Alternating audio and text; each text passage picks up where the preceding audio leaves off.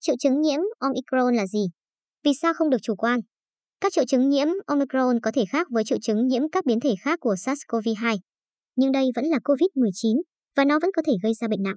Ngày 28 tháng 12, Bộ Y tế Thông tin Việt Nam đã ghi nhận ca nhiễm biến thể Omicron đầu tiên. Bệnh nhân là hành khách trên chuyến bay QH9028 từ Anh Quốc về Việt Nam ngày 19 tháng 12 năm 2021. Sự xuất hiện của biến thể Omicron tại Việt Nam cũng như sự lây lan nhanh chóng của biến thể này toàn cầu làm dấy lên câu hỏi về triệu chứng nhiễm Omicron. Mặc dù vẫn còn nhiều điều chưa biết về biến thể Omicron, nhưng các chuyên gia đang bắt đầu hiểu thêm về biến thể mới và cách nó ảnh hưởng đến những người đã tiêm vaccine, chưa tiêm hoặc đã từng nhiễm COVID-19.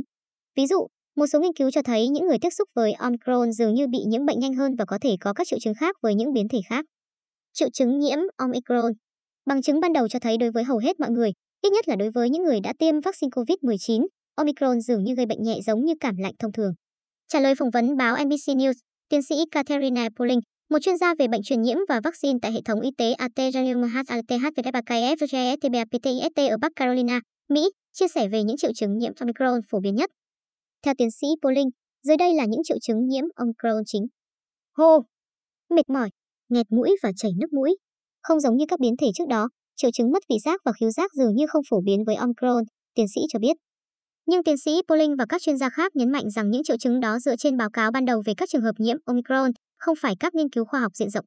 Hơn nữa, những báo cáo này có thể chỉ phản ánh triệu chứng ở một vài nhóm dân số, trẻ và khỏe mạnh, cũng như những người đã được tiêm chủng đầy đủ.